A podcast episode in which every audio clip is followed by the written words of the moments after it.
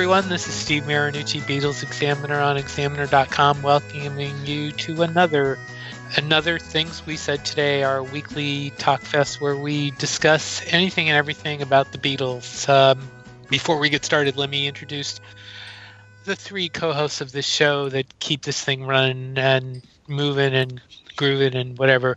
Anyway, starting up in the great state of Maine, we have our musicologist and man who who knows all about all kinds of music, classical, avant-garde, other, and anything else we want to ask him about, Mr. Alan Kozinn. Hello there, Alan. Hey, Steve. How you doing? Hello, everyone. And going down the East Coast, we have in Connecticut, we have the host of the Beatles show, uh, Every Little Thing, Mr. Ken Michaels. Hello, Ken. Hey, Steve. Hi, everybody. And down in Pennsylvania, the home of the newly crowned Stanley Cup champion Pittsburgh Penguins. Some, That's well, right. Not right. Not right there. Yeah, they beat my San Jose Sharks. That's right. they did. Not that, not that, they really had a chance because I thought Pittsburgh was going to win anyway. But that's besides the point. Um, Mr. Al Sussman, how you doing, Al? Hey, Steve. Hello there, everybody. And this week we have a special guest on the line with us. We're going to talk about the Monkees uh, and their Beatle connections, and the man to uh, long somebody I've known for a long time. He's been a member of my Beatles message board, uh, Abbey Road uh, message board. Mr. Fred Velez. Fred, welcome to the show. Thank you, Steve. Hi, hi, guys. Hi, everybody. Hi, everyone out hey, there. Fred. Hey, Fred. Hey, hi. It's good hey, to be fir- here. First thing, congratulations! You and your uh, your lovely lady, uh, Linda Walsh, uh, tied the knot a couple of weeks ago. Yes, we did. Thank you very much, guys. I appreciate applause, that very applause. much. Applause, applause. Applause, just throw Applause, Just- applause. just throw money. Just throw money. Just throw money. but no, I would guess- let- There's a guy out there who has two dollars that uh, he's willing to send to. oh, good. send it to send it to the wedding re- registry. Okay, Right. here we he'll, go. he'll get you a quiet There we go. mouse. Oh, there you go. There we go. I would imagine you use monkey songs for your wedding song. Oh, yes, we did. We started the uh, first dance with "It's Nice to Be with You." Oh, Ah, right. very nice. That's that's our that's our song. yeah. And then uh, two weeks after the uh, the real wedding, we did we did a renewal of the vows at the Monkey Jam Convention in New Jersey in the Meadowlands, in which uh, I was dressed in monk in Mickey's poncho tablecloth. and, we, Oh my and we- gosh. and we did monkey vows, you know, using song titles and lyrics, and it was very nice. Uh, the fans enjoyed it. Very cool. Very cool. Let me start with um. It, it, it's it's really kind of I mean uh, I don't know about everybody else but the 50th anniversary of the Monkees just kind of crept up on me. I mean I I, I, I it, it's it's hard to believe it's been 50 years. Yeah, I, I agree with you. It's it's it is hard to believe. It's like only yesterday we just saw the show for the first time. Right. I mean, uh, how? Uh, what do you think has kept the, the show going so well and, and, and so popular? I mean, it, it's it's really, and I've noticed this in my, you know, in the time I've been Monkees Examiner. There's a there's a, you know, there's a there's a level of fandom with fans of the Beatles, and there's a and there's a different level of fandom with the Monkees fans. And uh, it's really it, it's really really intense. Not to say that the Beatles isn't, but it's there's a, a there's a just a different level there. What do you do? You see that too? Yes, I do. I think it's because they the, the Monkees came out of two medias. They came out of television first. Uh, actually, well, they came out of television and records and music, but they both converged at the same. I think because you had that because it was part of the whole Beatlemania thing at the time. You know, you still had we were still riding the wave of Beatlemania, and then you had this show that was obviously based on the Beatles uh, come out with a whole different set of guys, and you got to know them, even though they're playing characters, they're basically playing themselves, and I think the fact that they played them characters as Peter, Davey, Mickey, and Mike uh, personalized them to the fans a lot. Because I remember even when we saw the Beatles on television, Ed Sullivan and things like that, it was always in a concert thing or a brief interview thing, whatever. But you never really per se got to know them, if you know what I mean. Uh, Mhm. with, with the Monkees it was like it was like a more they were in the your, they were in your living room every week and you really and in in some strange way you got to know them that way and their personalities came through on the screen so that when you when you got like interviews like out of uh, 16 magazine or tiger beat you got to know them a little bit more. I mean mickey used to have his sister coco write columns and tiger beat and stuff like that. Mm-hmm. so that helped Mhm. personalize things. And even michael nesmith's wife phyllis at the uh, his late his first wife phyllis wrote uh, some stuff uh, like fashion tips and things. So it, it became a more personal thing than i think the beatles did uh, in my opinion.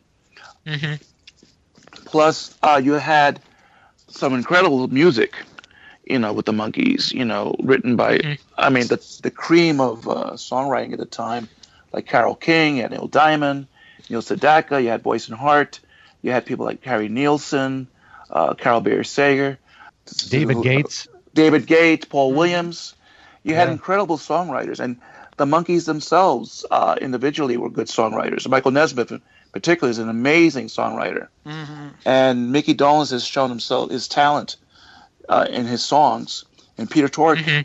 as well, and even Davey in the songs that he's written definitely showed talent in that uh, regard.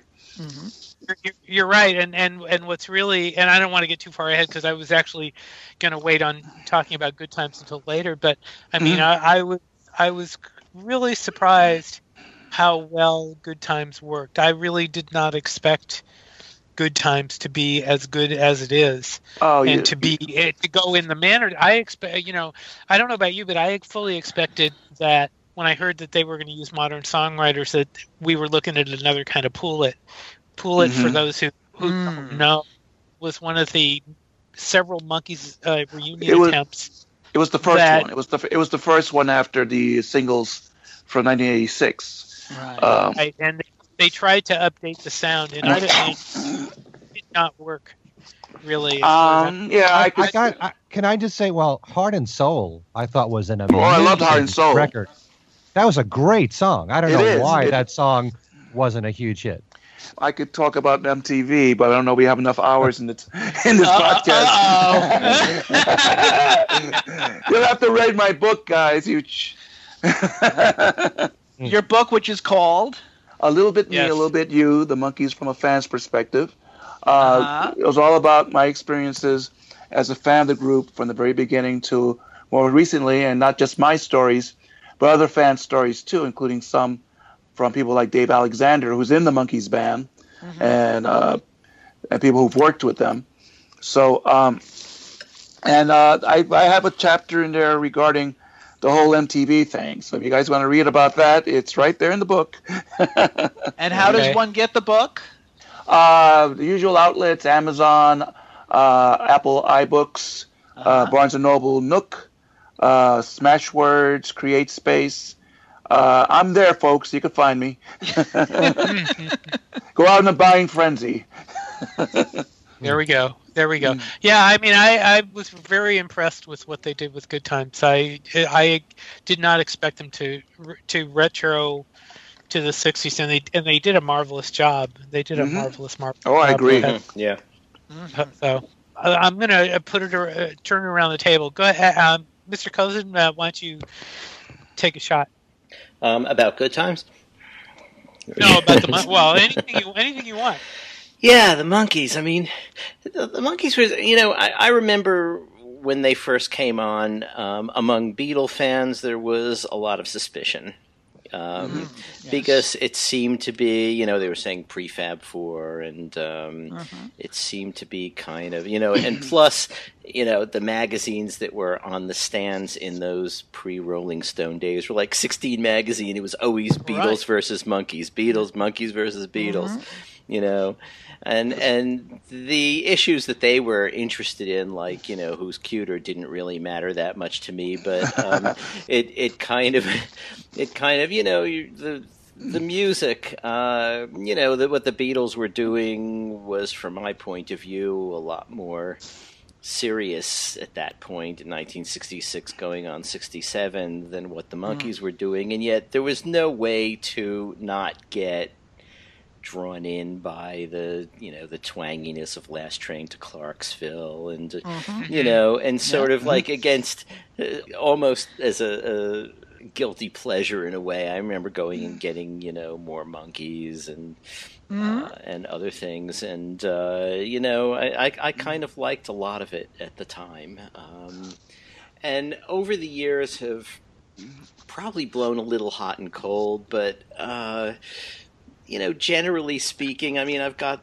an awful lot of their stuff on my iTunes playlist, and um, you know, and and I too was also really really pleased with Good Times. I mean, and and, and particularly, I mean, I think the first thing I heard, which is probably the first thing everybody heard, is "She Makes Me Laugh," and um, Oh God, Right. yeah. and that is Uh-huh. just such a good song. That light, nice little harmonic twist in the chorus, you know. On "She Makes Me Smile," you know, that's just it's just so Mhm. beautiful and irresistible. And you know, I know all of the people who feel that you know hip hop has saved music from itself. Probably, Oy, oy, oy. probably don't find very much in this record, and they're saying, "Oh, yeah, yeah, you got you rockists are into it," you know. But uh, yeah, it's it's a great record in that style. It's very well recorded. It's very well Mhm. produced. It's got all four voices, which you know is kind of uh, was a surprise. Um, but um, yeah, I mean, I I just. Uh, I, I really liked it. I just listened to it again before the show, and uh, I've listened to it a couple of times, and um, yeah, it's great. Fred and I Yeah. were talking uh, before uh, about an hour or so ago, and and I was talking about the bonus tracks. There are several Mhm. uh, Mm. Bonus uh, tracks out there among various retailers, and he and I have both heard them all, and they are. Unlike the bonus tracks on most albums, they are exceptional. They are Yes. very, very Yeah. and Mhm. and I am really uh, and I fully expect them to do what Paul McCartney has done and put the whole thing put everything out at some point. Now I ho- certainly hope they do because I uh, hope so. the, the one the one I really Fred the one I really like is terrifying, which I love like- terrifying. Which I really dreaded hearing when I saw the, the, the name, but after I heard it, I went, "My God, this is fantastic! I can't believe that they that you know that it's called terrifying because it's great." It is. You know? It's great. And I like the fast version of Me and Magdalena because it yeah? reminds Yeah. it reminds me a little bit of the two versions of I Want to Be Free. The slow version everybody knows, Mhm, Yeah. and the faster version that's from the first uh, from the TV pilot. You Mhm. know, Mhm. I have to say the mix of or the original mix of Ma- me and Magdalena took me a while to get into because I had I as I as I mentioned in a couple of places, the version I got because I was reviewing the uh, the MP3s was a little compressed, but when I heard the um, the video version in the EPK, EPK, I was, it was like it was like uh, opening up a whole new world. It sounds so much better on the CD and and the and and there, you know the compressed version does not sound as good to me but Um, i mean that's yeah it's it's i mean it's great and i'm re- you know i'm really glad for them. And and it hit number was it number 14 on yes. billboard it debuted on number, number I, I ended up i just wrote this a couple of days ago number 14 on billboard and they they hit the top 100 artists this week and the beatles are not there. They're out selling the Beatles again. there we go. There we go. I Didn't they know. say? Didn't they say in 1967 Yes. that they outsold the Beatles and Uh-huh. the Rolling Stones? and the Stones. and they still I- are. I also I also heard combined the Beatles and Stones Mm, combined. I don't know if that's true. Uh, I think very possibly, yeah. I know. so? Because Uh, more, It's- it's- because it's because The- more of the the Monkees first- was the biggest selling album of the year. Right. the first four albums was it the first four albums hit number one They And all then, hit uh, number one. They all hit number one. The first four. Yeah. hmm i look i, I looked that up on uh, in my billboard stats the other day oh yeah and the fifth one and what was it uh, uh Birds and Birds and Bees and Birds- Monkees. Yeah. That was that was number three. 19, was it number three or i was going to say number 19 okay No, no, it was it was number. It would it reached number three, I believe. That was the highest uh, Mhm. chart placing of it. That was the last time the Monkees uh, albums were in like in the top twenty or something like that. Yeah. Mm, until until now Yeah, I, I got to tell you, when I first heard uh, "She Makes Me Laugh," I had the same reaction as that story. I'm sure you guys know the story about when the Beatles were recording Free as a Bird, the Threedles. We're recording Mhm. Free as a Bird and listening to the playback, and Ringo's there. He's listening, and he says, "It's the frickin' Beatles." You know, Yeah. that's that's the way I felt. That's the Mhm. way I said, "It's the Monkees." You know, when I heard it the first time, and I was so Right. thrilled. Although Yeah. I got to tell you, I think Mickey's in better voice now hmm than he's ever been. He I sounds agree. amazing.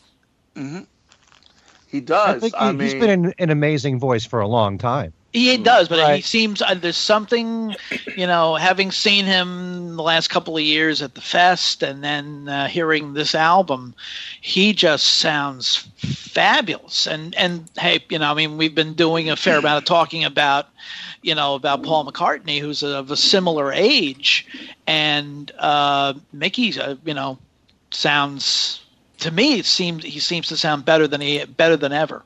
I think that has Mm-hmm. a lot to do with Mickey as an actor because I'm sure you know that Mickey has done Broadway. Of course, and he right. actually he's had vocal lessons done proper uh, proper vocal lessons done. So he could do theater musical theater. And because he had the proper training he's able to use his voice better. And I don't know if Paul uh, you guys would know this better. Did Paul ever do proper vocal training for his voice? no. That's I probably don't- I don't why so. and you can Because- yeah you can and- tell Actually, and, and and I was had wrote up that thing on Pinkpop last night, and the the video I found of "Can't Buy Me Love," he his voice really sounds rough, really strained. Mhm. Um, and there were, and I saw some notes last night online that people were. There were a lot of comments on, on social media about how his voice uh, sounds, and you know, and and uh, but uh, but no, Mickey sounds fantastic. Yeah, he Mhm. sounds in better voice on this album than I, I I can remember in many many years. He just Mhm. sounds he really sounds wonderful. Because uh, last year I saw Mickey do this, his a little bit uh, Broadway, a little bit rock and roll show uh, at uh, Below 54 in New York, and we Mhm. did a mixture of rock and roll song, monkey songs, and broad and Broadway tunes, and he was incredible. Um, he was there with a little combo, and uh, he did he did the Broadway songs fantastic, you know that. So I think again I attribute that to him uh, his uh, technique as an actor, doing musical theater, to how good his vocals sound. Well, you know, Right. there are a number of people out there, veterans, who who have taken uh, voice lessons late in life, and they've benefited from it. Mhm. Uh, you know, I've actually heard that. It, this is hard to believe, but Barbra Streisand, when she was around sixty, she was taking voice lessons because she wasn't happy with the sound of her voice. If you can Mhm. believe that, but you know, you know, you Wow. know, there there are people who in their seventies they sound still phenomenal. You Uh, know, and yeah, uh, didn't Ringo take uh, vocal lessons too? I think he did. I never heard that. I didn't I hear somewhere that Ringo did uh, s- did I, take you know, I, I, I think I think you're I think you're right, Fred. I, I think I think there has been some. Alan, does that ring a bell to you? I think it, It- does. It does ring a bell. I, I, I Mm. you know, I, I think simply for the sake of you know Mm. preservation and being able to sing um, as much as he sings now, which isn't the whole show, but it's more than he used to sing with the Beatles, which is one Mhm. song. So I, I think he did um, see someone uh, because when I interviewed him in '89, I was asking him, you know, what are you going to do to avoid what happened with George? You know, because George wasn't used to going out on tour, and, he- and he basically had wrecked his voice, I guess, in the rehearsals even. Um, Mhm. And he was well aware of that, and I, I, I'm pretty sure that he mentioned that he was, you know, seeing like a vocal coach, you know, not serious lessons, but but just to to know how to, you know, project and preserve his voice. It would be a little surprising if Paul hadn't, you know. I mean, just you know, everyone's body is different. I mean, sometimes you can keep going Yeah. into your 70s and sometimes it takes a toll. Paul's been out on tour for quite a long time now between 89 Mm. and now and uh, you know, it it may and and he does the whole show and the whole show is like close to 3 hours, two and a half, three hours. That's So- right. So, Plus a sound check. yeah. Oh yeah. Mm. I mean, I just saw Ringo last week in the Bergen PAC, and I thought he was he did a fantastic show. and he sounded he sounded great, and he was moving all over that stage and everything. The man is almost like he's almost uh, 76, right? Yep. Yep. Mm-hmm. And look at the, I know, and he's still going at it. And I said, God bless him. He's doing fantastic. Mm-hmm. He's still doing yeah. jumping jacks too. yeah, I know. Yeah. I know. Every time I see that, I just kind of go, "Oh my God!" You know, um, that is he's fantastic. The, he's the Jack LaLanne of the rock and roll world. There you go. All you use is a yeah. Go ahead. you got a question, uh, Ken? Uh, not so much. I just wanted to say that um, my whole experience with the Monkees was that in the '60s, I loved from the from the very beginning the Beatles, and in a way, I kind of resisted the Monkees. And my older brother was a Monkees fan, and we used to have fights all the time, like brothers do, as to who was the better band. But as I got older, I really began to appreciate the Monkees a lot, and the similarities, obviously, like you were saying, Fred how many bands can you think of besides the Beatles and the Monkees where it wasn't just about the music? It was also their personalities, and all, each mm-hmm. of their personalities were outlined in the TV show. With the Beatles, you had the movies, right? Yeah, exactly. And you had the press conferences, and that was about it. So you know that that played a big part. But overall, I've very often defended the Monkees a lot because I really hate when people debate over whether or not they were a real band. Mm. And uh, you know, oh, yeah, even yeah. though the Monkees benefited from having, like you said, the cream of the crop, really, Brill Building writers. You can't get better than Carole King and Gerry Goffin and Neil mm-hmm. Diamond and Neil Sedaka and those people. But not only that, they carried themselves so well on the records. I mean, it is them that are singing. Exactly. And, you know, Mickey Dolenz, to me, has always been one of the greatest rock singers of all time who never oh, gets the credit for it. I totally agree with that. I totally agree with that. And I think uh, the mere mm-hmm. fact that the Monkees are not respected or haven't been respected for so long. And there's always that debate as to whether or not they're a real band that people don't take them seriously, no matter how talented they are. I know. And um, um, I don't know if you guys saw the uh, recent uh, CBS this morning interview with the three of yes. them. Mm-hmm. I, I love when they when they asked uh, Mike about uh, what, how did you uh, uh, what do you react when people say you you're not you, you guys aren't real and Mike says well define your terms. Yeah. Yeah. well, you know, in a way, it, it's partly the the fault of the TV presentation and the publicity around it. I mean, they didn't do very much to dispel reports that. Well, I mean, it was always said that they didn't play their instruments, and, and, and they did, I believe, have studio players um, on some of the early albums. Yeah, the, but, the, but what was never said was right, that the they actually were good. Yeah. yeah that, that they actually were okay players, you know, and that someone like Mike Nesmith, you know, no one was no one was telling us at the time that you know this guy actually has done a lot. He's a very accomplished musician. He's a he's a great songwriter. Um, you know, it was really mm-hmm. sort of well after the Monkees broke up that, at least for me, that I sort of cottoned on to that. I was like, wait, you telling me this guy wrote different drum? You know, and uh, you know they i think they and Tork Tork was Tork was a good musician too yeah i think they could have yeah, um, i think they could have Tork was a I, am just saying, I, I, think they could have maybe um, said a bit more about that. And I have a feeling that later on, when the TV show was petering out and the Monkees were trying to take control of their studio work, and uh, you know, you know, you know all of that. Uh, uh, sort of towards the end of their career, when there were disputes between, I guess, them and what was it, Don Kirshner. Um, I think they Don were Kirshner, yeah, yeah. I think they were trying to establish, you know, to tell the world, you know, look, we actually are musicians, we actually are writers and players. Um, but by then, you know, they, uh, I, I, think it should have been done earlier, and I, I think that. Um, maybe the people doing the publicity for the TV show should have actually made that part of what they were saying, part of the message. You know, yeah, we put these guys but together, you, well, and, like, and we and we're having them do a sort of faux Beatles and all that, but it's not like these are just four talentless guys. You know, see what I'm saying?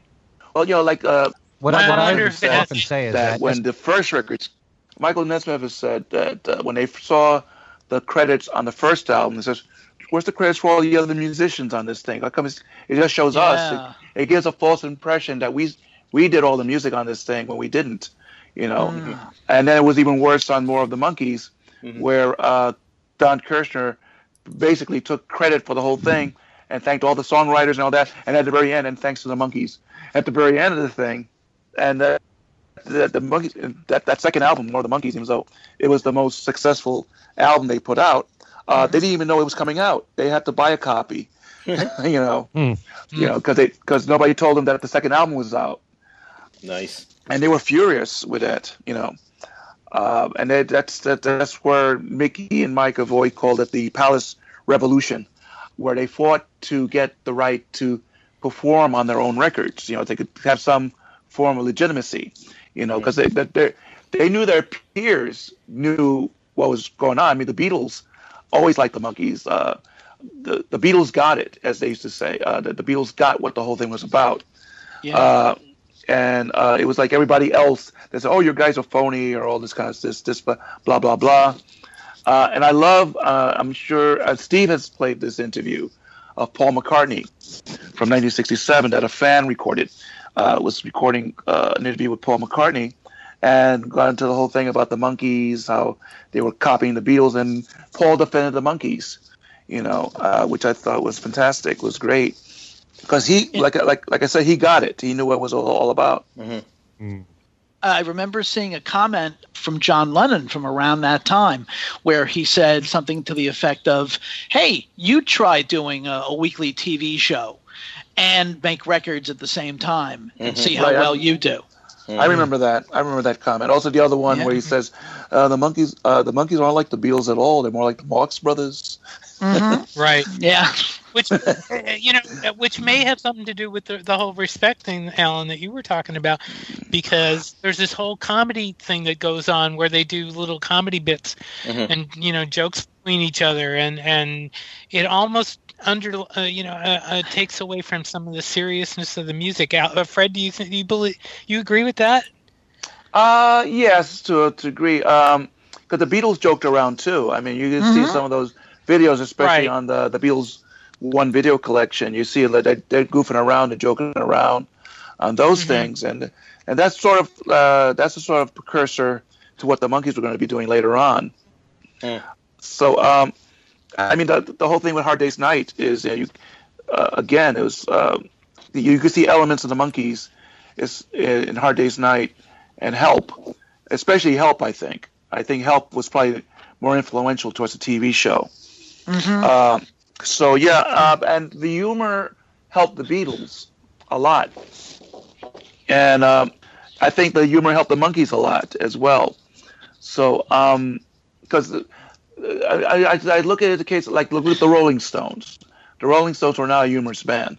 No, not at all. No. Not at all. No. no. Uh, no, uh, no. well, well, the Beatles and the Monkees, uh, it was a much more, there was they were much more endearing. You know what I Mhm. mean? Uh, because of the humor, because of the comedy. You know, because you had that element. You had both a comedy act and a music act going on in the cases of both groups. Well, Okay. for me, for me, um, you know, what I've often said is that as much as I love the music, and I think that what they created, you know, in the '60s, there, the Monkees, um, that music gets stronger through time. For me, a lot of that has to do with the fact that they're just great songs and they were executed well. But the story of the Monkees itself is just as compelling as the music. And uh, yeah. you know, the whole idea of the fact that these were four guys that really had musical backgrounds to begin with. And they really weren't hired to be musicians, right? They were hired to be actors.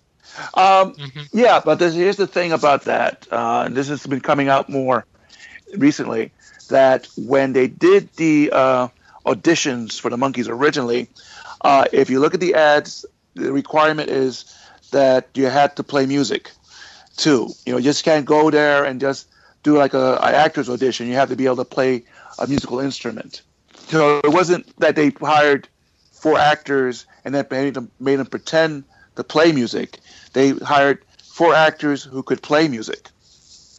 You know, and Right. uh, Davey, Davey could play guitar, and he and he actually was uh, he actually was a good, pretty good percussionist because in concert, in the Monkees concerts, when Mickey did his solo turn, Davey would go up on stage and take over for Mickey on drums. Hmm. You know, in mid beat. I mean, all you gotta do is look at the Monkees on Tour episode, and you can see it happen. Mhm. So, um, so yeah, they were all talented musically. I mean, Davey did have the Broadway background, so he had that musical theater background. So yeah, technically he was a musician because of that. Sure. Uh, and uh, Peter came out of the uh, Greenwich Village uh, folk scene, and Mike Nesmith Mhm. came out of the Los Angeles uh, Hollywood Boulevard scene, and Mickey as Mhm. well. So they all had musical talent. You know, I, I don't. Anybody who keeps saying, "Well, they don't have any," they don't. They, they never uh, paid their dues. They they did pay their dues. They did pay their Mhm. dues. Yeah, know, Mickey, beforehand. Mickey, uh, Mickey had. Uh, I mean, uh, everybody. I think Mike's uh, his prehistory is not known, but Mickey was also in some uh, in a couple of early bands before the Monkees. He wasn't Mhm. just Yes. an actor. Th- That's an you know that's a point to be made, and, and Davey, of course, uh, you know uh, was uh, was in theater, and uh, you know, and of course Oliver, uh, um, you know, the night that the the Beatles were on the Ed Sullivan Show. So Right. um, Mhm. they and Peter, of course, Peter was a mu- musician. Period. Um, You know, because he came out of Greenwich Village. Exactly. But, I mean, uh, Peter hang, hung around with people like uh, John Sebastian and uh, Stephen Stills and uh, Mama Cass and those uh, and Dylan and all those guys. Uh, and, and Peter played on the stage with Pete Seeger at Carnegie Hall during a folk uh, concert. Hmm. You know, so this is before the Monkees that Peter was on stage with Pete Seeger. So I, that's that. You know, the man uh, Peter uh, of the four of them was the most musically talented. I mean, he studied Okay. music, so Right. it was it was very frustrating for him when the Monkees started to go in the studio, ready to play guitar, and they look at him and say, "What are you doing with that thing? The record's done." Mm. You know that he he felt humiliated by that because he's he, he's a trained musician, knows his craft, and yet they're telling him, "The record's done. Go away." You know, hmm I mean, they, that broke his heart. hmm So, Fred, I wanted to ask you this because we're talking about the, the Monkees as musicians here. How was it decided? I mean, obviously, they sang on the records. Yes. You know, the producers thought enough of them to let them sing the lead vocals. How was it decided, well, you can do the lead vocals, but we're not going to let you play guitar or whatever? Where did they draw the line there? I think what they did, they did like uh, once they picked the four guys that were going to be the Monkees, they then decided who's going to be the lead singer on the thing. So they did like demos and things with them, or t- test recordings to determine who had the better voice, and it was determined that of the four of them, Mickey had the best voice for rock and roll and pop. Mhm. Uh, Davey was had a good voice, uh, you know, because of his Broadway, Broadway training, and he could do like the uh, the ballads and things like that. But he was good. He could sing the more up uh, tempo songs too. Mike, his voice was not so much so suited for pop, but it was suited for more more rock and roll and for uh, country music. Mm. So that if you notice the first songs on Monkey Songs with Mike singing lead, his his songs have more country feel to them. Mm-hmm. Uh, and then Peter, Blues. Papa Gene's Blues, and Peter he was a folky, so um, so his voice you know was um not suited so much for pop, but it was suited for a more folk sound.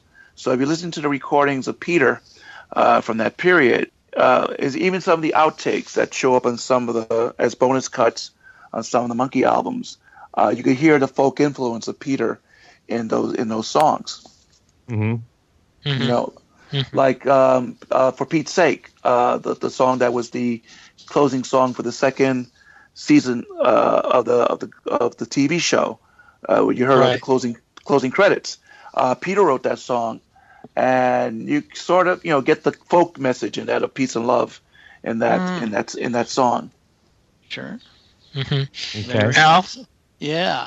Uh, matter of fact, uh, in kind of uh, related to that, Fred has been involved with the Monkees, uh, certainly in New York, for a, a very long time. And this is some years ago. And uh, I forget who told me this story, but our mutual friend Charles Rosenay Mhm. uh, put on a, uh, several years ago, put on kind of a mm, general rock and roll pop culture convention and Peter was one of the guests.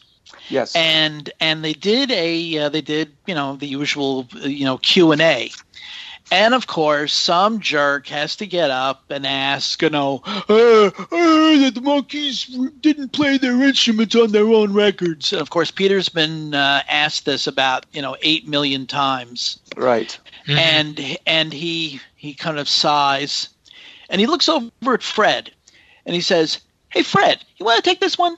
Fred, yeah, I remember that. And Fred kind of passed, and it turned out that Elaine McFarlane, you know, Spanky from Spanky and Our Gang, mm-hmm. was there, and she said, "Yeah, they're studio musicians. We use them too."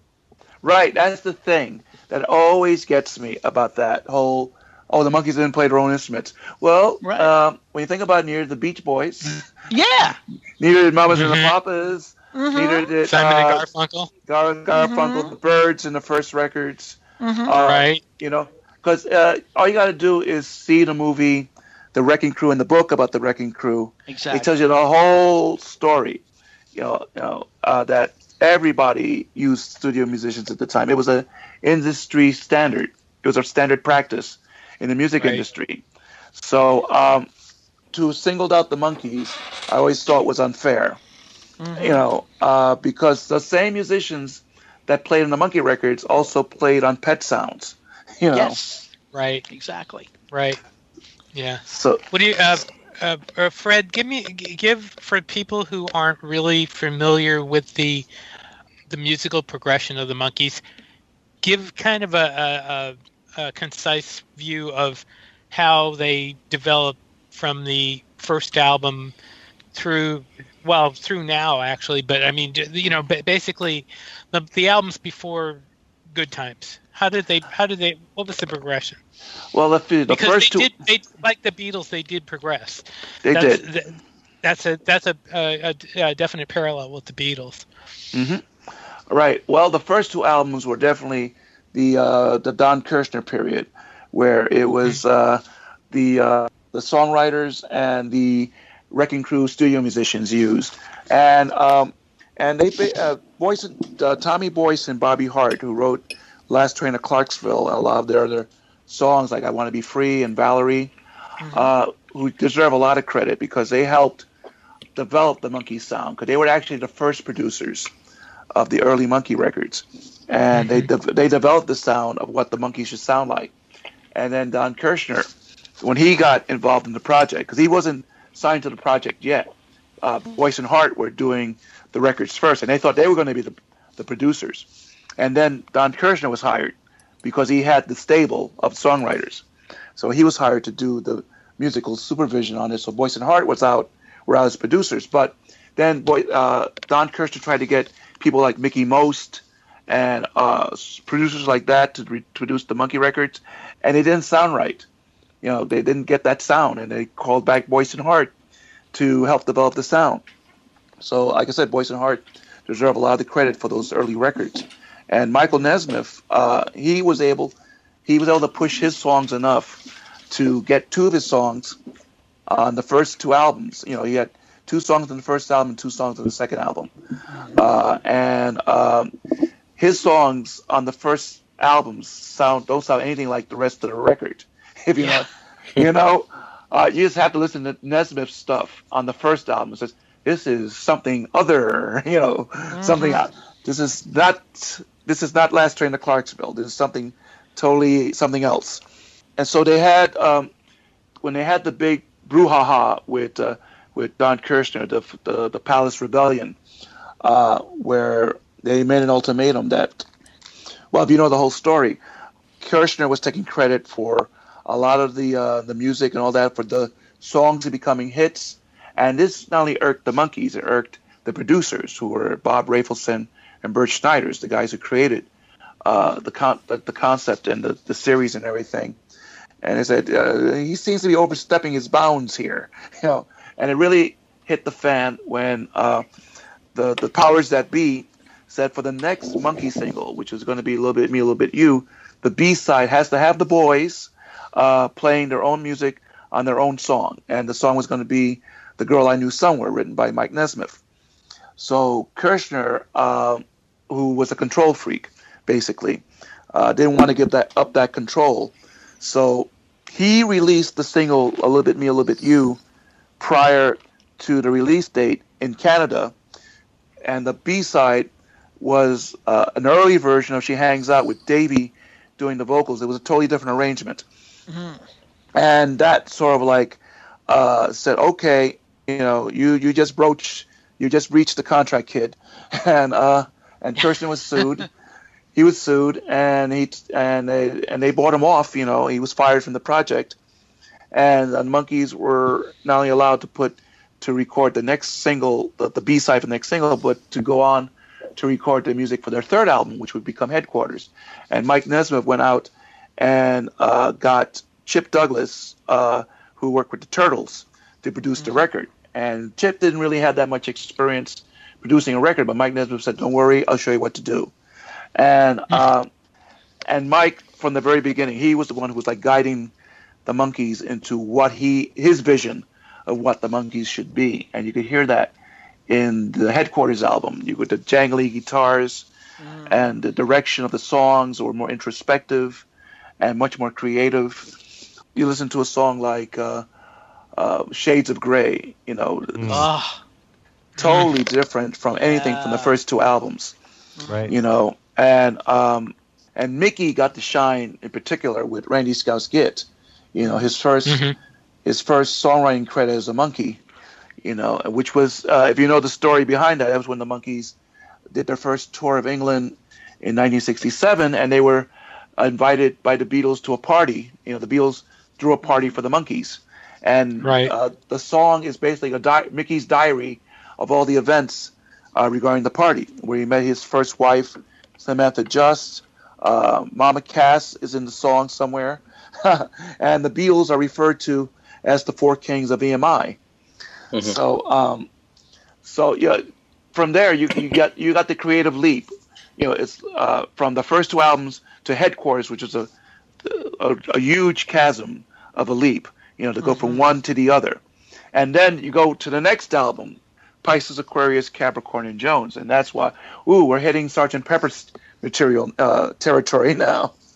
You know, because um, that again was produced by Chip Douglas, and again you had these amazing songs, and the guys were on fire on that. Now, th- here's the difference between Headquarters and Pisces, in that while Pis- uh, Headquarters was mostly the, the Monkees playing with some studio musicians here and there, Pisces was a mixture of the two, where the Monkees were playing some of the music on it, but they still had studio musicians uh, augmenting everything else. So Mickey's not playing drums on all the songs on the uh, album, but he's uh, he's on there. But again, you, you you got Mickey also expressing his creativity with using the Moog synthesizer on some of the songs. And Mickey, I think had I think Pisces is the first. Uh, correct me if I'm wrong. Allan Kozinn will probably know this better than anybody. uh, okay, but uh, the Pisces is probably the first pop album to use a Moog uh, on a, on pop songs. I think. I mean, I Yeah, think what I don't. I don't know of any. Any. I mean. I think the earlier door. I I'm, think the saying- door. I'm thinking. I'm thinking Brian may, my, Brian Wilson may, may have done it first. Um, that's just a guess, though. Well, Well, he used the he used the theremin on Good Yeah, the- Vibrations, but not Right. Oh, I I think the Doors use uh, a Moog also, but I'm not sure where that sits in the I chronology think, I of. think it's a little later. hmm So the Monkees, I think, were the first group pop Mm. band to use a Moog on a pop record, Mhm. And, uh, and it shows in songs like "Daily Nightly," in uh, "Love Is Only Sleeping," in "Star Collector." Mhm. Uh, you're hearing these weird sounds that gel in there, and it just works, you know. They did. They did daily, nightly during the um, the tour with Nesmith. Was it last year or the year before? Uh, oh God, that's just 2013. yeah. That was that was just amazing to see them do that in concert. That was that was absolutely wonderful. And have you ever seen the videos of that? That's hysterical, because Mhm. uh, Oh, the But- original videos. yeah, the videos because uh, Mm-hmm. Mickey's saying that Mike found a Moog for us, and then Mike says, "Well, I didn't find a Moog, Oh, but, I right, found a, right. but I found a picture of one," and they they showed it on the screen, and then Mike said, "Don't worry, we'll get the sounds right." And as Mickey's singing the song, Mike is doing the Moog sounds with his mouth, you know, Right, vocally, right. And it's hysterical. You got to, you, know, you, you go on YouTube, you'll find them. hmm So uh, okay, well, we got we got the Pisces, so they got a mixture of the the studio musicians and the Monkees themselves. And plus, uh, remember, Pisces also introduced Harry Nilsson into Yes. the mix. You got with Cuddly Toy, you know. So again, and uh, Michael Murphey's on that too Mhm. uh, with the song uh, "Why Am I Doing Hanging Round." So you had you had you still had some really great writers, and Carole King and Gerry Goffin with Ple- Pleasant Valley Sunday, Mhm. you know, which is considered which is considered perhaps their best single, you know. So you still have that mix of creativity, and then you get into the next album, the fifth album, uh, Birds and Bees and Monkees, which is sort of like a hybrid. Uh, again, which is more. I some tracks are they're on it, and some tracks again are mostly the studio musicians. But then you get into more weirder stuff, especially with Nesmith. You know, with with songs like Tapioca Tundra, Auntie's Municipal Court, uh, Writing Wrongs, and Magnolia Simms. Mhm. Uh, you got the whole gamut. Uh, it's all spread out there. It's more of a uh, the, uh, that album is more of a hodgepodge. It's more like a, a mixed bag. So it's not. It's probably not as cohesive as Headquarters or Pisces, but it has its little Mhm. charms here and there. It has little gems are in there. And now, shall we plow into Head?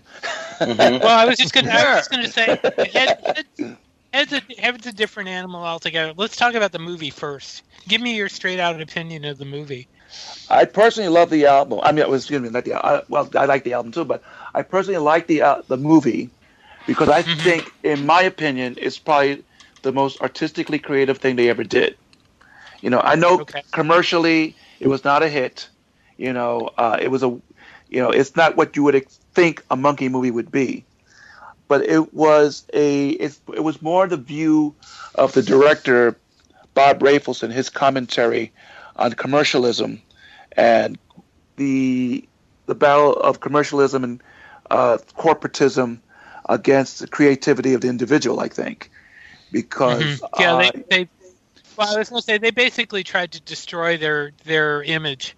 They really wanted to tear it down, and they they wanted to, you know, break out of the, you know, the like the Beatles wanted to break out of the Fab Four, you know, the Fab Four image. The the Monkees wanted to break away from the little television group and and you know become individuals and get a little more respect. And it, and in some respects, back then, I don't think that people understood it, but I think it's it's a lot more appreciated now. A lot. More. It it is it is. I think uh, I mean you had uh, Jack Nicholson involved in there. Uh, all four Monkees, even though they're not credited per se, they had a hand in writing the script.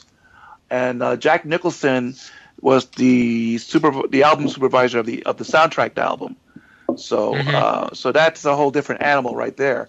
But the movie uh, and the album, both in my opinion, have the best songs that the Monkees ever recorded.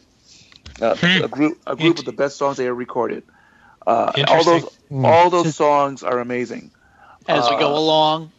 Porpoise Yeah. song, Circle I love I love yeah. Por- Porpoise Porpoise. song is one of my favorites monkey songs. Mhm. Absolutely, song I is- love that song to death. That's I my mean, favorite Go ahead. monkey song. The first time I heard Really? Yep. the first time I heard Porpoise song, I said this is like Walrus. You know, Hmm. it's just Yeah. like Wal- it's just like Walrus. Mhm. Uh, and then Daddy's song again written by uh, Harry Nilsson, which I think was probably Davy's best performance on film. You know, Mhm. bar none. I'll tell you a little story. The year that Davy died, a few Mhm. months later, uh, my friend Eric Lefkowitz, who wrote another who wrote another one of the best Mhm. another Sure, great Monkees yeah. book, Mhm. uh, the Monkees Monkees tale and Monkee Business. He invited me to this screening of Head, which included uh, on the panel uh, Kurt Loder from MTV and Rolling Stone. Mm, You know, I was in the audience, but I was able to to uh, uh, ask questions and stuff. But uh, when they played the movie and they got to Daddy's song, uh, everybody was enjoying the movie. They were having a good time. But when they got to Daddy's song, everybody was quiet. You know, everybody, the, the whole room was quiet, and we're just staring at the screen because Davy had just passed a few months Right. before. And when he gets to, and then when the, the part of the song in the movie where it just stops, and Davy just sings a cappella, "The years have passed, and so have I." Hmm. I don't think I don't Oh, I, wow. I don't think there was a dry eye in the I'll house. I'll bet. oh my Oh. gosh! Oh my! Oh man. and then after the after the sequence was finished, the whole place exploded with applause. You know, because we just Wow! because we had just lost Davy, and they just had that scene, and we just it just it just hit home. even more at that that moment. You know, Mhm. so uh, that was that was, and, you know, I, I I still think about that moment every time. Oh, you know. sure. I'll bet. Yeah. And they there were some great people in that movie. Zappa was in it. Frank Annette Zappa, Funicello- Annette Annette Funicello. Funicello was in it. I mean, Yeah. there were there was uh, Tim Buckley. I mean, there were some wonderful people. No, in no, that not not not Tim Buckley, not Tim Buckley. Tim Buckley appeared in the last episode of the TV series. yes. Oh, okay. But okay. if you if you blink, you will miss uh, Jack Nicholson and Dennis Hopper in the movie. Hmm. right, You know, right. in the Anybody scene want to comment on the? And Sonny Liston, who we talked about and last Sonny, week. and Sonny and Sonny and Sonny Liston and Ray Nitschke, you know, Nitsky, and then- right. and Carol Doda, who just passed away about a year or so ago. Yeah. Mhm. Anyway, carry on, gentlemen.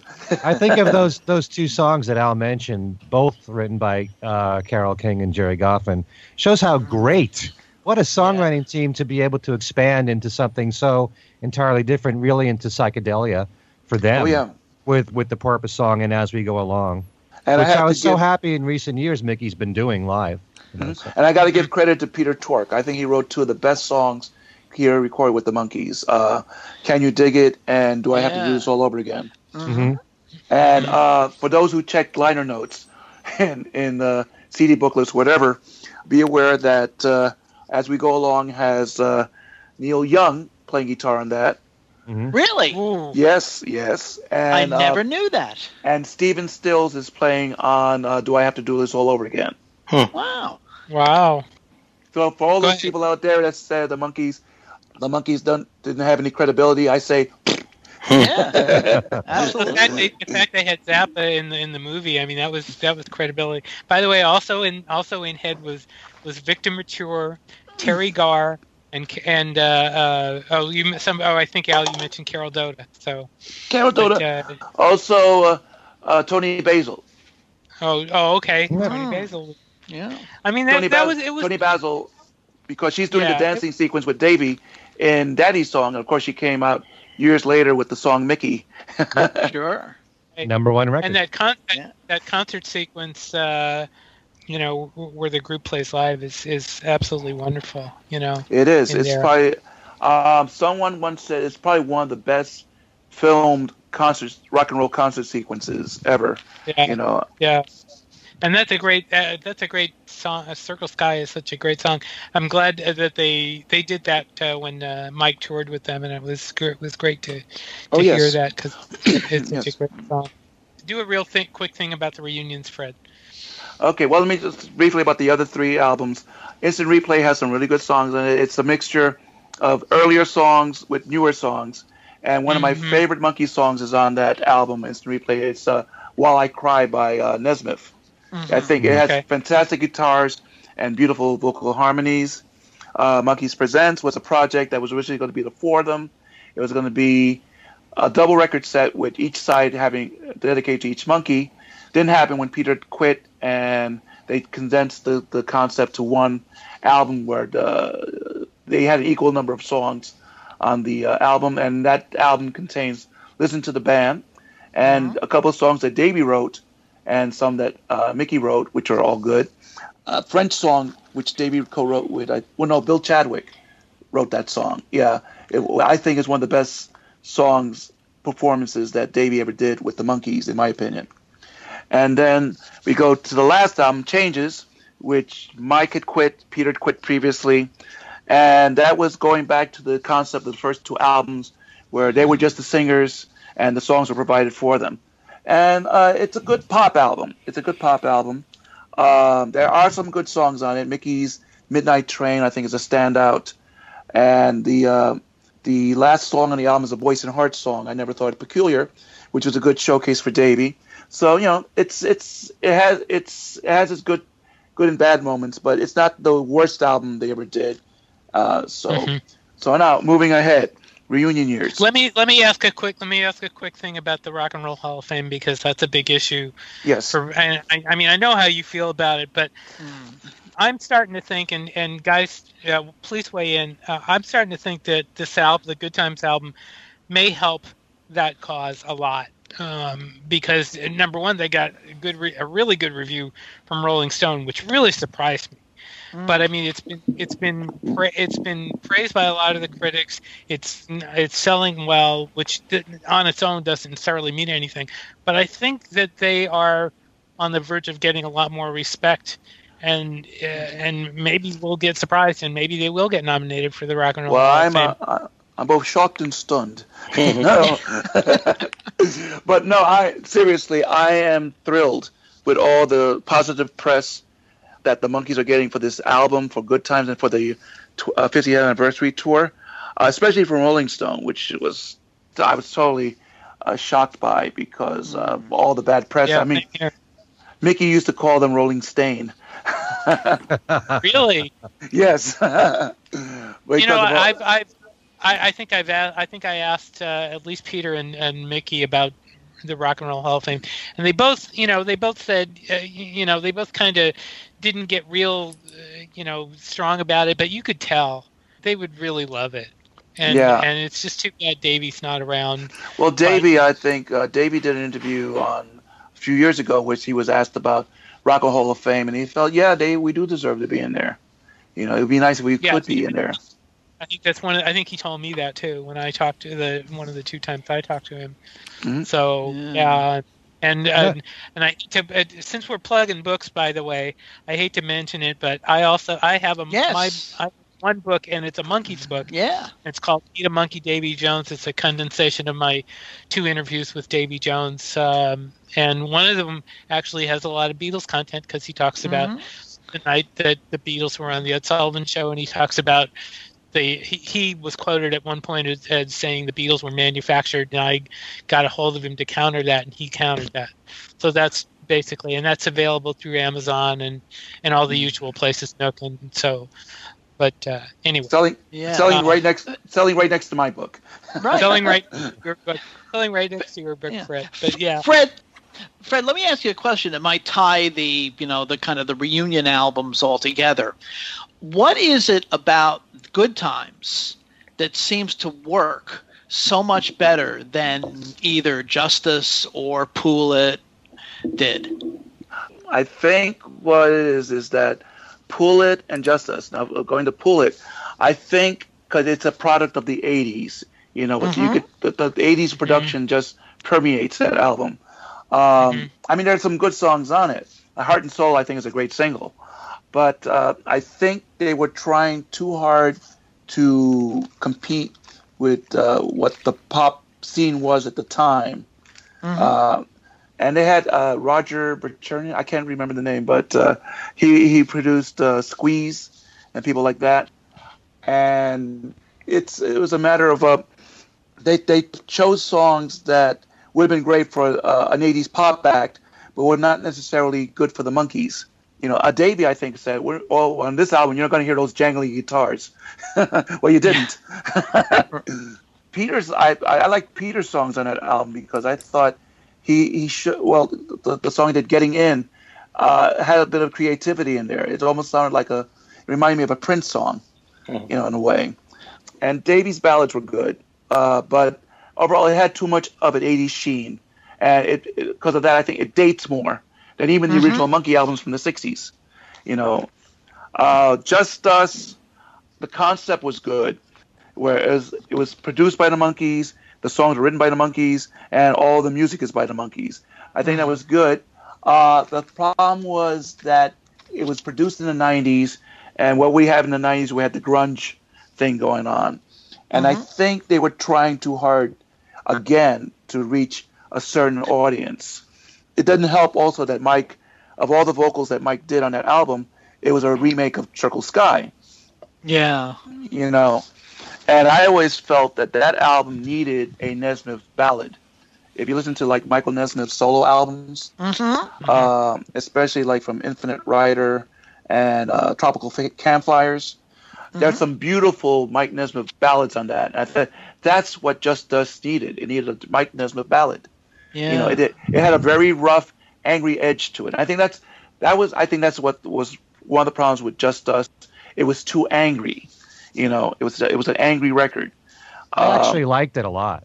Oh, I like it too. I think there's some good songs, but it was there's an element of anger in that album, you know. Hmm. Um, and I think because it doesn't sound like a a classic Monkees album. In um, so, but and that's where we get to Good Times. Good Times sounds like a classic Monkees album. Mm-hmm. You know, Mhm. uh, I think that's what they were aiming for. That's what Andrew Sandoval was aiming for. That's what uh, uh, who's the producer? It's um, Yeah. Adam Schlesinger. Adam- it. Yes, uh, from Fountains of Wayne. That's what they were Right. aiming for. They wanted s- they wanted to sound like a classic Monkees album from the 1960s. They wanted like the songs. They, those songs could have been on Pisces. Some of those songs could have been on Pisces. if they- You know, Yeah. so um, and I think it's brilliant. You know what they did. Um, yeah. It, it is. It is. To get and the since guys. you since you since you mentioned Andrew Sandoval, let's a toast to Andrew Sandoval. For Oh, yes. work he's done. Yeah. Oh, Very a lot much of so. credit. Andrew, if you're listening, uh, you're fan- you're you're you're the man. You're fantastic. You're, You're the guy. I, I, I bow to Andrew Sandoval as a Monkee expert. you know, I bow to him. He's I, amazing. I, He's- I'm not worthy. I'm not worthy. Uh, sure, sure you are, Fred. but no, um, to have people like um, Rivers Cuomo from Weezer, and to have like Noel Gallagher and uh, Paul Weller and the the guys Andy from uh, Partridge. Andy Yep. Partridge to write songs for them. I thought, wow, you know, it's a it's amazing, and it shows how Yeah, much and- respect, how much respect a lot of today's composers uh, in rock and roll and pop have for the Monkees today. Mm-hmm. You know, th- that says a lot right there. That they wanted they wanted to be part of this project. You know, Right. Uh, that's incredible. And then to have quality songs from the Monkees themselves writing. You know, uh, Right. The, the song uh, "I Know What I Know" by Michael Nesmith. It's, it's a great song. Now he hmm he he recorded solo previously, and the solo version has more orchestration on it. But this version that's on Good Times is simple. It's a much more simpler arrangement. It's it's it's uh, almost uh, would you say more acoustic or or um, Yeah. or, or, Mm, a or little strip or stripped down. That's what I think that's the word I'm looking for. It's more stripped Yeah. down version, and it Intimate. adds. It's more exactly that's the word I'm looking for. Intimate. It, it gives a more intimacy to the song and the lyrics, and Nesmith's performance on that is just amazing. Mm-hmm. And then there's the song that Noel Gallagher and Paul Weller wrote, "Birth of an Accidental Hipster." That's Yeah. like right. That one I like a lot. Yeah. that's like mm-hmm. Tapioca Tundra Jr. You know, Yeah. You know, it's like a mixture of Tapioca Tundra and Writing Wrongs. Mhm. uh, and Mickey's uh, middle eight in that song is great. So um, I just have a lot of praise for this album. And then you mentioned Steve the bon- the, the the bonus cuts, Right. The, the two that could be found on the iTunes and the other ones that could spread around like on F Fye and on the Japanese CD and the upcoming Barnes and Noble uh, vinyl Mhm. those those bonus cuts are good too. And yeah, I agree. They should have been on the album. And I think you're right. He's, they're going to pull a McCartney and release a deluxe deluxe edition later on with Yeah, uh, I've- those I've, songs uh, on there.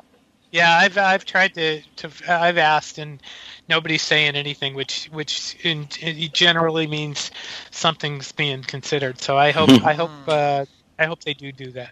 I hope This is my- anybody else, anybody want to ma- uh, make any final comments before we sign off because I know we're getting close.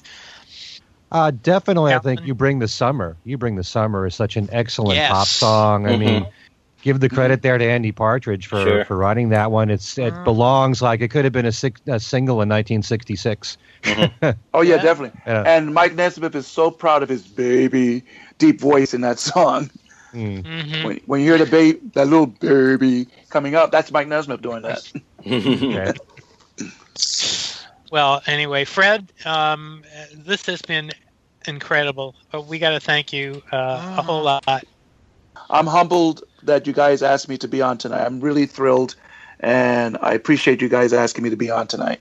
No, it's our pleasure. Oh, you're, you're our pleasure. Our pleasure. Thank you for, thank you for coming in and, and on short notice too. Uh, Yeah. we really appreciate that. Oh, So, um, Well, you anytime uh, you want, if- anytime you want to bring Mickey over on the show, yeah, I was just uh, going to say, Peter. I just going to say, if Mickey, You if know, Mike- listening, Mike's we'd love to have you. Well, that's Peter right, Mike. or Mike. Mike. Well, remember that Mike did Skype the New York concert. Right, that's true. Andrew. Uh, any, any, uh, you know, uh, we'll be glad to. it- We'll do this again. We'd love to do it again. Yeah. Well, Mike, well, Mike Um, wanted to be on. Mike wanted to be on, but he's on hold right now. I have to tell him to come back later. All right. Um, for anybody that wants to get a hold of us, uh, you can you can uh, write to us at things we said today radio show at gmail.com. Um, we have a Facebook page. We have a Facebook uh, group page. We have a Facebook radio page, and so uh, anytime you, we'd love to hear what you think about this show or any other show that we've done. Um, you can hear our shows on Podbean.com and on YouTube. Uh, there's uh, we have a channel on YouTube, uh, Things We Said Today, where um, most of our most of our shows, not all, but most of them are are uploaded where you can stream them uh, without having to download them if you don't want to. Mhm. Anybody uh, uh, anybody got anything to say before we uh, call it quits? Well, on my website, just want to make a quick mention that since I have trivia every single week where you can win one of nine prizes, a new prize is called Pure McCartney. It's uh, the two CD set from Paul spanning his entire career. So if you want to win that, you can go to my website on the trivia page and uh, enter to win. KenMichaelsRadio.com. Okay. All right. And I'm also, as of this writing, uh, by the time this goes up, I'm giving away five copies of that two CD set. Um, if you look through my review of Pure McCartney on the McCartney Examiner page, uh, the details are at the bottom. And that contest ends on the 17th, on uh, June 17th. So if you're hearing this before June 17th, catch my review of Pure McCartney on uh, Paul McCartney Examiner, and the details are at the bottom of the story on how to enter. So um, I think that's it. Fred, again, thank you very much. Yeah. Say Well, hello, thank to, you, say hello Thank to you, Mickey Fred. and Mickey and uh, Peter and Michael if you Uh, if you see them. I'll give them the Uh, regard. I'll give. I'll give. okay. I'll give you your. I'll give them your regards, guys. and can I? pl- Um, Can I give my little plug too? Please. Go ahead. Please Okay, do. well, all right, folks. Uh, you can get my book, A Little Bit Me, A Little Bit You, uh, The Monkees from a fan's perspective. You can get it on Amazon, on Apple iBooks, uh, Barnes & Noble Nook, uh, Smashwords, CreateSpace, and uh, I'm sure you could order it some of your uh, record stores. I mean, not record bookstores, excuse me. Also, if you would like to get a signed copy of my book, you could find me on on my Facebook page. Just look up Fred Velez, you'll find me, and just send me a private message, and we'll make up work out the particulars, and we'll get a, a signed copy to you. And also, I'm a writer for the Monkees.net. I have a blog there, so you can find my my blog uh, uh, my blog um, articles there as well. And you did not mention. I am surprised that the, the uh, Zilch, the excellent Oh Monkees yes, podcast Zilch, which is which I, I've heard some some episodes of that. And uh, Zilch people, if you're listening, I would love to talk to you for Monkees Examiner. I've sent them notes, so uh, Yeah. I would love Yeah. to, would love to love to do a story about that because I it is it's a great it's a great little podcast. Yes, and I- the I- only one- as far as I know, it's the only one for the Monkees. Nobody, there's no others. I mean, Right, there's uh, several Beatles ones, but there, I don't think there's another one for the Monkees. yes, uh, that's uh, they- That's Ken Mills and Melanie Mitchell and Sarah Clark who do it, and they do a fantastic job. I've been on that show, on that podcast several times. So definitely, folks, check out the Zilch podcast if you want to hear all things Monkees. Uh, there have been some great updates on uh, the tour and the album, so definitely uh, check it out. okay. Zilch. And uh, I will give my my my personal email address, BeatlesExaminer at gmail.com. I know we're running short of time. Um, Al, Al or Alan, do you have anything to say before we go? Nope. No. okay. And uh, I'll give one last plug for my for my book, uh, uh, Meet a Monkee. Davy Jones is on Amazon and and uh, Barnes and Noble and just about everywhere else. Anyway, thanks for listening. This has been a great show, and we hope you will be with us uh, next week uh, at, at all the usual places. And until then, this is Steve Marinucci for Ken Michaels, Al Sussman, and Allan Kozinn and Fred Velez saying thanks for listening, and we'll see you next time.